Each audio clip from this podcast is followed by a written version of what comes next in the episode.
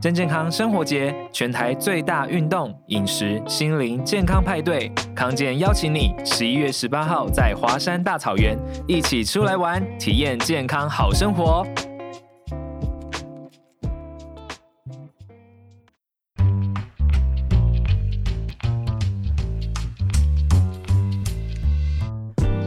请问康健一次解决职场人一个健康烦恼。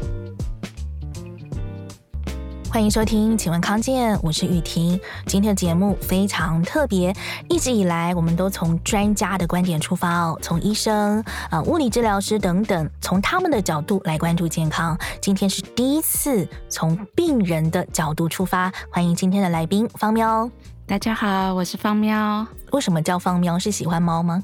呃，其实是因为我想不出什么好厉害的名字，啊 啊、所以实际实际没有养猫吗？哦，有有有有。两养两只，有两只猫，真的好好，还还是是那个猫友啦，对对对，啊是猫友，对，见到猫友总是格外的分外亲切，我自己也是情州应援。啊，方喵最近出了新书哦，《方喵的自律神经失调康复全攻略》，听起来超级像武侠小说的，是不是？是有点，有足足有十三。万字哦，非常厚的一本书诶，在现在的书市来讲，真的超级难得。嗯，是有点厚到。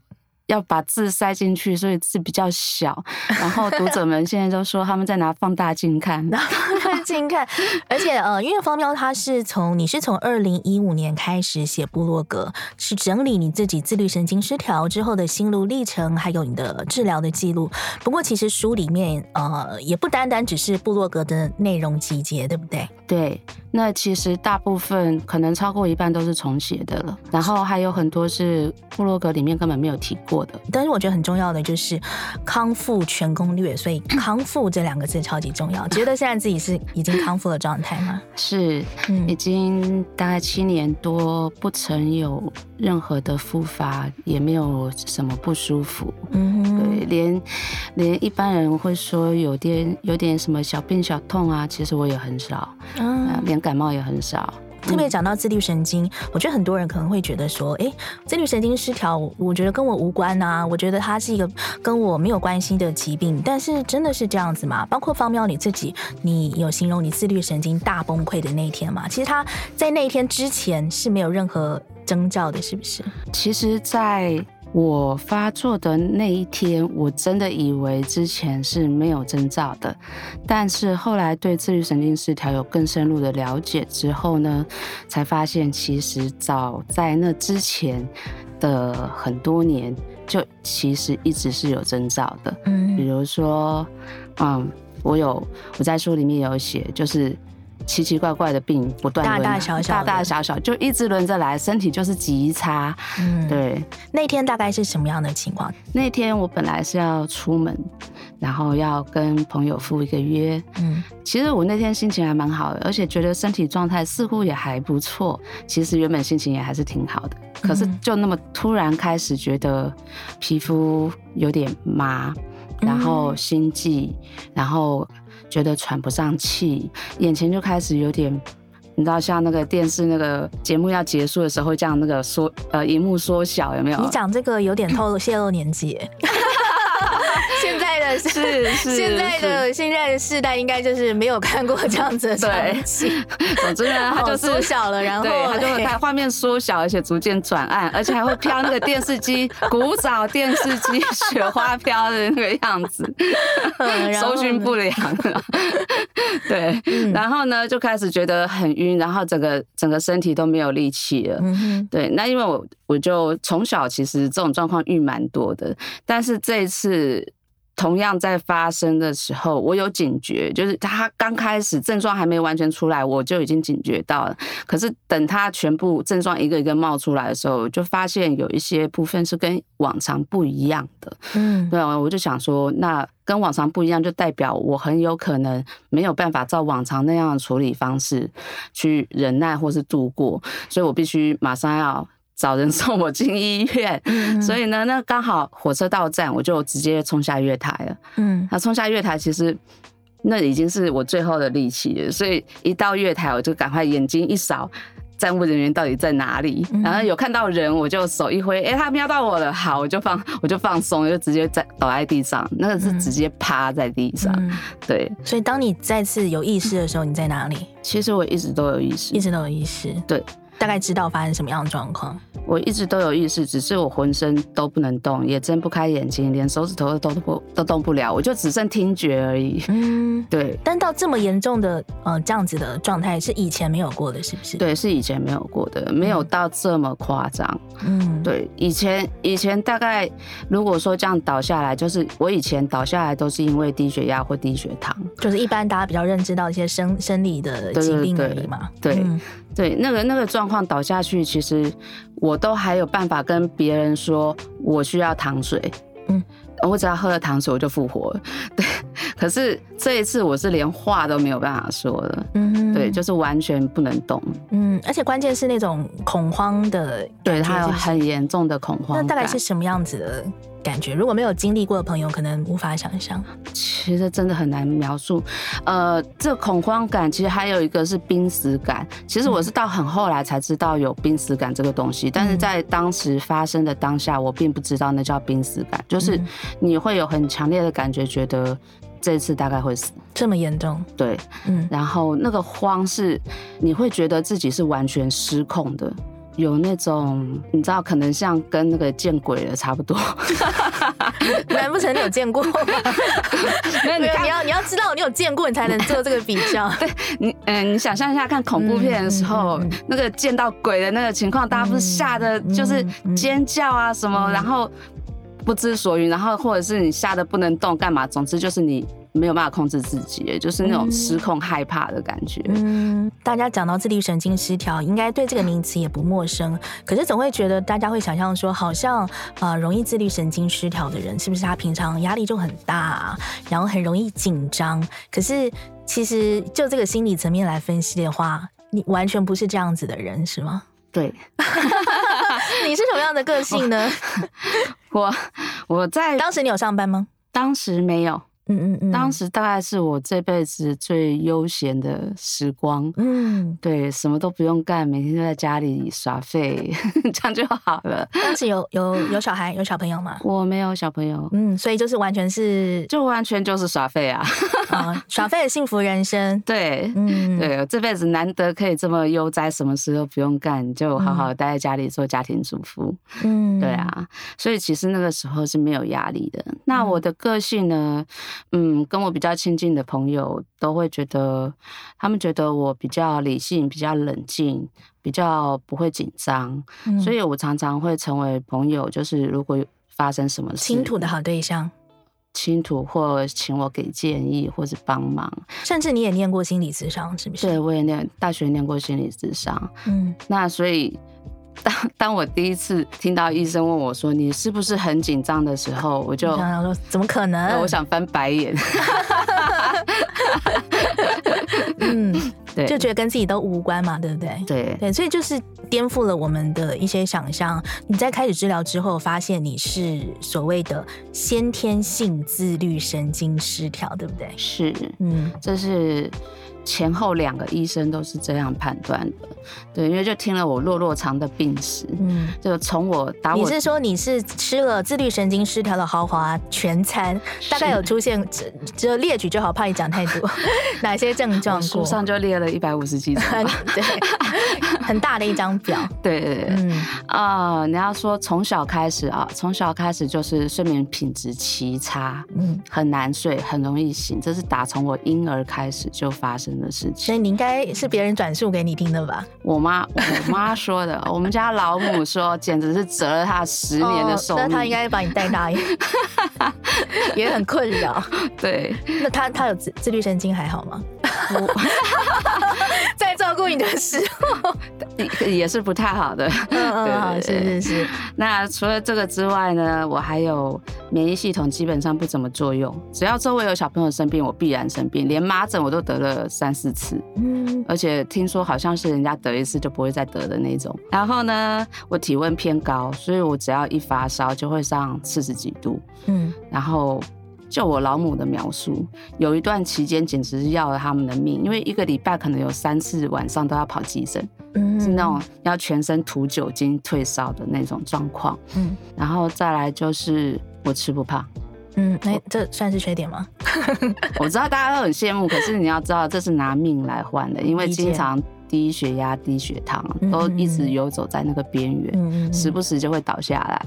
那我妈都想说，你就挂一个牌子在胸口，有没有写低血压、低血糖？然后呢，赶快喂我，赶快喂我吃糖。对对对，这样赶快拿个可乐来。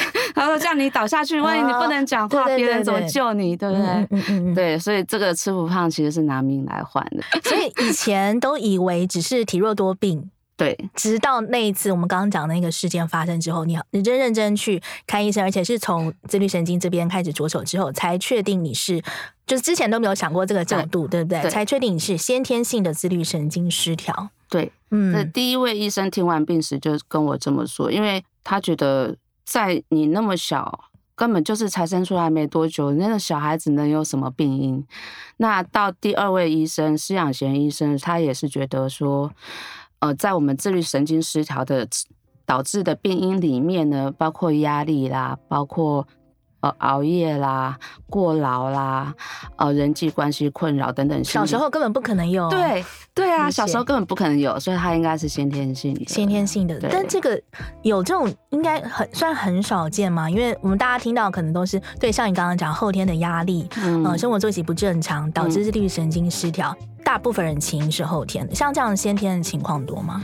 像这样先天的情况，坦白说不多。我在这我写部落格其实是八年了嘛，那在这个期间，我能够看到的状况，或是医生已经直接给他们下判断就是先天的，其实可能不超过十个人。嗯，对。是。那呃，施养贤医生有跟我说过，就是如果你有先天性，多半都会跟。各种奇怪先天性心脏病有关，那一般人比较容易遇到的是那个二尖瓣脱垂，嗯哼，那这个也会导致，但是它其实没有那么严重，而且通常都是到年纪比较大。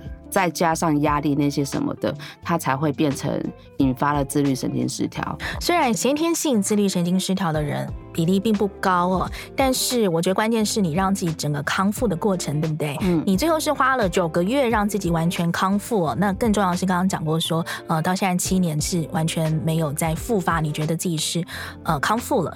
你自己整理出来，觉得你有一个康复的铁三角。对。那这个铁三角是治疗，再加上日常。维护，再加上心理状态的调整哦，这个大致跟我们说一下好不好？呃，这个部分铁三角呢，其实会来跟我私讯的人啊，大部分都已经是。病到很困扰的、很痛苦的那一类的人，所以他们大概差不多都是自律神经失调中度或是重度的人。嗯，所以这个铁三角的治疗这个部分是针对中度或重度的人。嗯，那如果他是轻度的，就还很轻微的话，那其实治疗这个可以可以不用，是他可以自己考量。那但是。日常维护和心理状态调整，那它就是必须的。不管你是自律神经失调这个光谱里面哪一个部分，它都是必须要做的。嗯，对，因为它这个部分呢，就是让你能够减少自律神经的负荷以及刺激，然后你要去多做很多可以帮助自律神经平衡的事情，这样双面进行，你才能。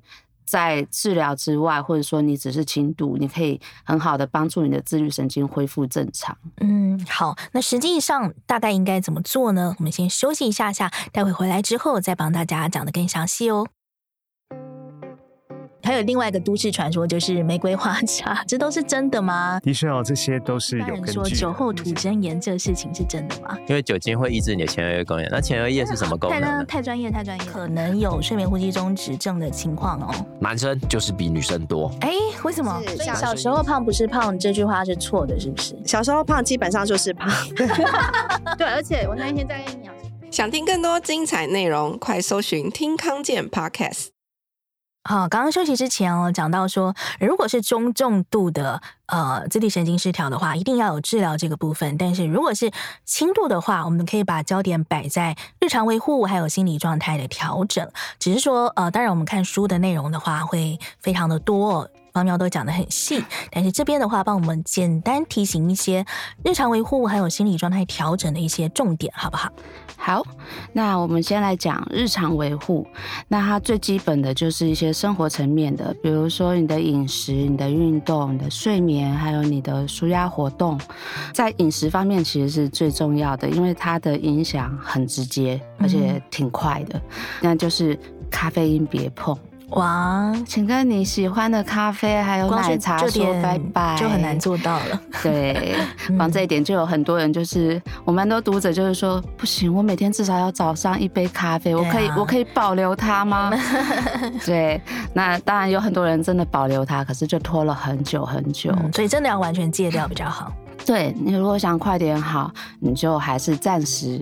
我们说小不忍则乱大谋，你就忍一时之痛吧。嗯、对，是饮食，嗯，饮食还有什么其他部分要注意？啊，饮食还有就是刺激性的、辣的、葱姜蒜、酒精都不能碰。嗯，对，就避开这些刺激性比较啊，还有中药材，中药材不行。自己不要自己乱买一些，不要自己乱买。对，是，是，因为通常所谓的中药补品，它都很燥热。嗯、那燥热的东西，它都是属于刺激性的，嗯、它都会刺激到交感神经。燥热的必然刺激交感神经。嗯哼，对，所以除非你是找中医生。他开给你的，否则千万别自己去买，不要自己乱吃，不要自己乱，包括 包括什么事物基金最好也不行，对对，暂时只要看到有中药成分，暂时都先不要吃。嗯，对。再来就是睡眠的话，我有在书里面有放一套睡前仪式，那它是能够帮助你在睡前把你的大脑稍微的停下来。不要躺到床上了，还一直在想事情，那你那个入睡的状态根本就不对。嗯，那它最明显的就是你可能会睡不着了。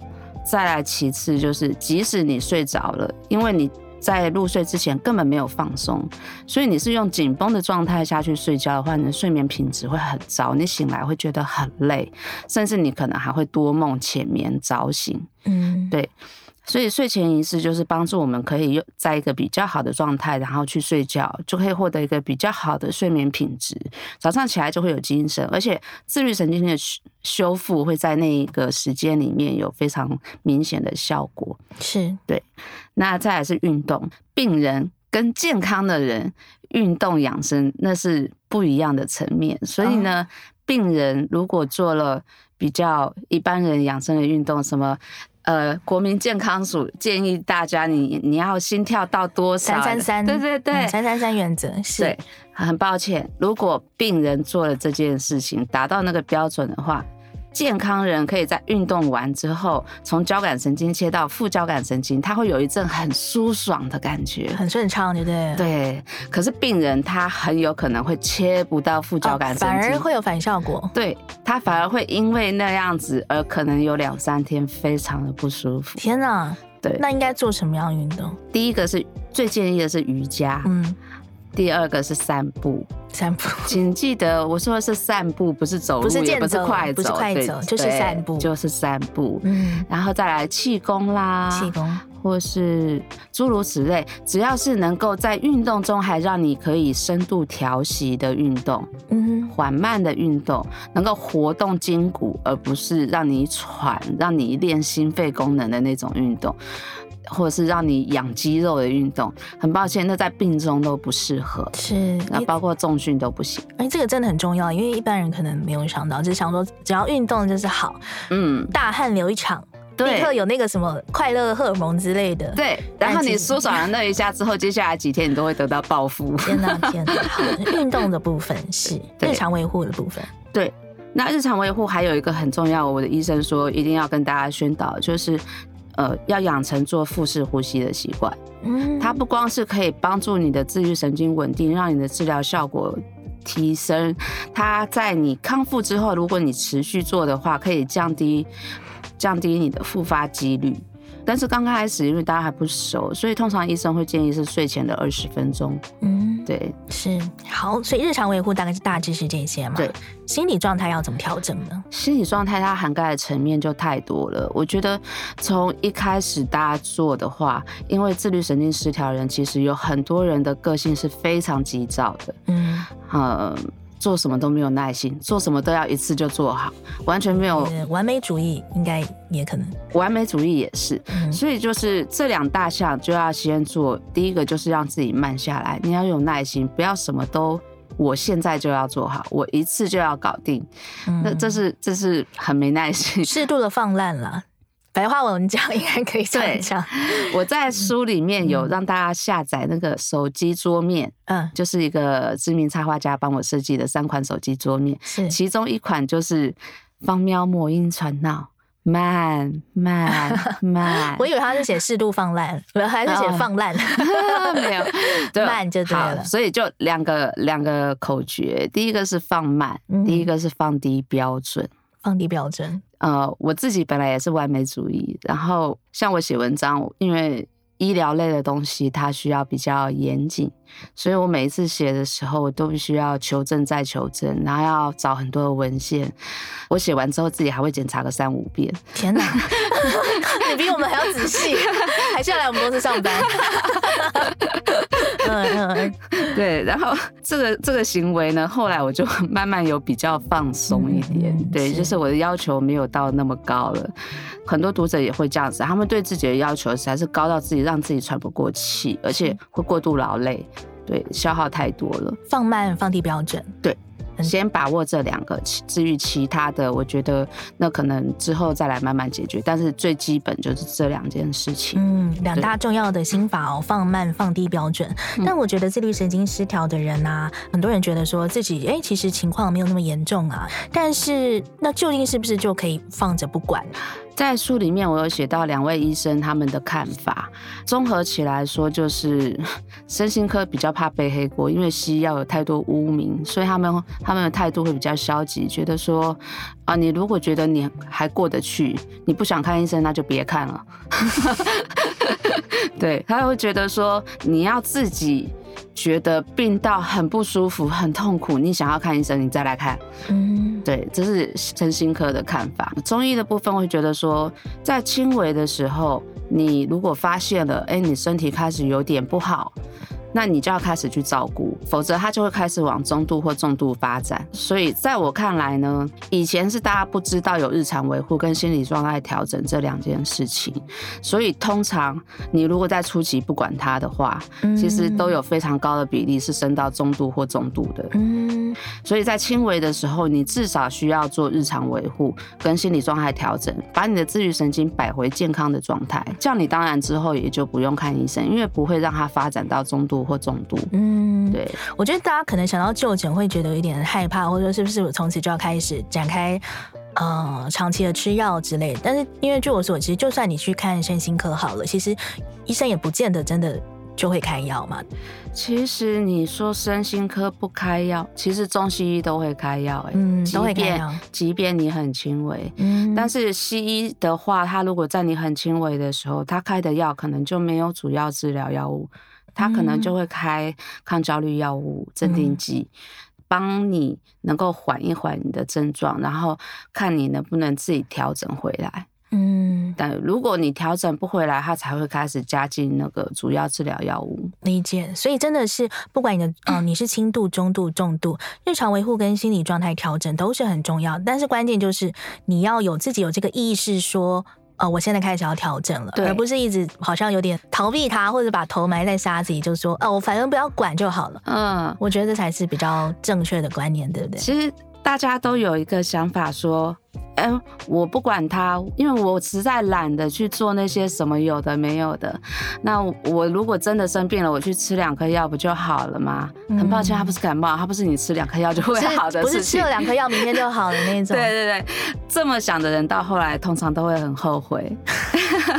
好，刚刚有特别想要请教的是，有特别提到中医的部分，因为自律神经失调可能比较少人想说，哎。可以从中医的这个方面来帮助，但是方喵自己有从中医师那边，因为按说给你一些建议，是不是？陈建明中医生，他是在后来才加入这个阵营，然后帮读者们做解答。那他也提供了部落格的读者，对布洛格的读者，那他也提供了很多的帮助。在中医的部分呢，其实大家都误解了，他不是调养身体，他真的也可以治疗，而且他治疗还蛮厉害的。嗯。嗯，对，所以我才会说，在身心科以及中医这两个主要治疗的方式中，疗法里面你选一个就好了，也不用两个，也不用双管齐下。对，也不用选一个，其实你选一个就好了。觉得比较适合自己的是不是？喜欢的、喜欢信任的，嗯，对。因为你如果两个一起下去，如果他们都是主要治疗的话，会冲突的，而且出了状况，没谁搞得清楚到底是哪一方要处理。对耶，不知道究竟是哪。对啊，对啊。嗯、中医的部分呢，它其实治疗并没有比西医慢，很多人都有这个误解啊，我吃中医。吃那个吃中药可能都没有什么效果，它就很缓慢啊，它只是调养，没有自律神经失调这个疾病跟其他病不一样。他们都是主要治疗，而且主要能恢复多快多好，那其实有一大部分是在病人的对病人的手上。对，所以不管身心科还是中医，他们治疗的速度其实是一样的，一样好的。大家其实不要对西医有太多迷思，也不要太误解中医就是很无能为力，其实他很厉害的。我觉得重点是你对他信任。其实大家看医生哦，这也延续到我们接下来要讲的，很多时候其实你对这个医生信不信任，是很重要的。其实我自己也有一些朋友有经验，就是说，有时候就是看你跟这个医生有没有缘分了，所以你信不信任他，或者你看他觉得你对他有没有好感。其实，在如果是比较漫长的治疗过程当中，它是非常重要的。所以，就接下来要讲到说，因为书里面讲到非常多很实用的细节，是你真的开始看病下去。你就会实际面临到的一些问题哦。那我们挑出几个跟大家分享一下。首先，不管是你看任何疾病都一样，一定会有所谓的名医，但是这个名医呢，可能距离你家非常的远，所以我们自己开始就诊之后，到底是要选名医哦，还是干脆就选一个自己离自己家比较近的呢？你刚刚说的那个。医缘，其实读者们都叫他医生的缘分。哦，医缘，对。那医缘这个东西，其实的确是蛮重要的。选名医还是选离家近？其实我的主治医生是希望大家选离家近的，嗯、因为当你有突发状况的时候，你是不是需要马上找到医生？如果很远，长途跋涉你过不去怎么办？医生要观察你的吃药反应来决定是不是要调整药方。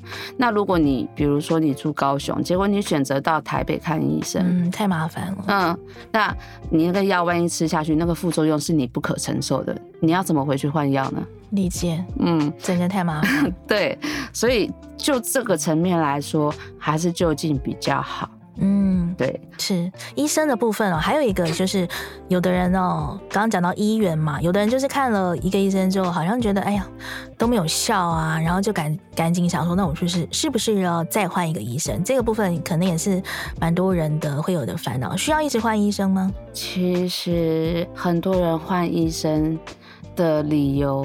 并不是那么好，什么意思？就是他们其实是因为误解而换医生，并不是那个医生不好啊。Oh. 因为呃，在自律神经治失调这个治疗上呢，你初期三个月能有一点点改善，那都算你很幸运的了。哦，oh, 所以你如果只是我今天看了医生，回家吃了药，我明天觉得没有好，我就要换医生的话，很抱歉，你真是误解大了。嗯，对，那完全预期过高，是不是？完全是错误的期待。嗯嗯嗯。对，所以如果你是因为这样短期之内三个月内你就频频想要换医生，看个一次两次你就想要换医生，坦白说，全台湾全甚至全世界的医生都给你换光，你都不会如愿。嗯，对。所以意思意思说至少至少观察三个月，是不是？是，至少。观察三个月，有一点点改善，就算他治疗有效。自己也花了九个月才好嘛，对不对？对。今天真的是太多非常非常好的建议。我刚刚一开场有说这个方喵的自律神经失调康复全攻略，听起来真的像一一个武侠小说武林宝典。我们今天实际聊完之后，我觉得真的确实都是如此。很多很多，我们从医师的角度，从专业医护人员的角度是听不到的，完全是来自病友的第一手。这个亲身分享 生活实例，对不对？那我觉得很难得的是，方喵把他一些曾经痛苦的一些经验哦，转化成变成是说病友的资料库，让所有的人相关的呃有这样困扰的人都可以从中获得希望还有力量了。非常感谢方喵，谢谢大家。好，希望今天这集呢对你有帮助。如果喜欢今天的内容，记得给我们五星好评。有任何问题也欢迎留言。请问康健，下期见喽，拜拜，拜拜。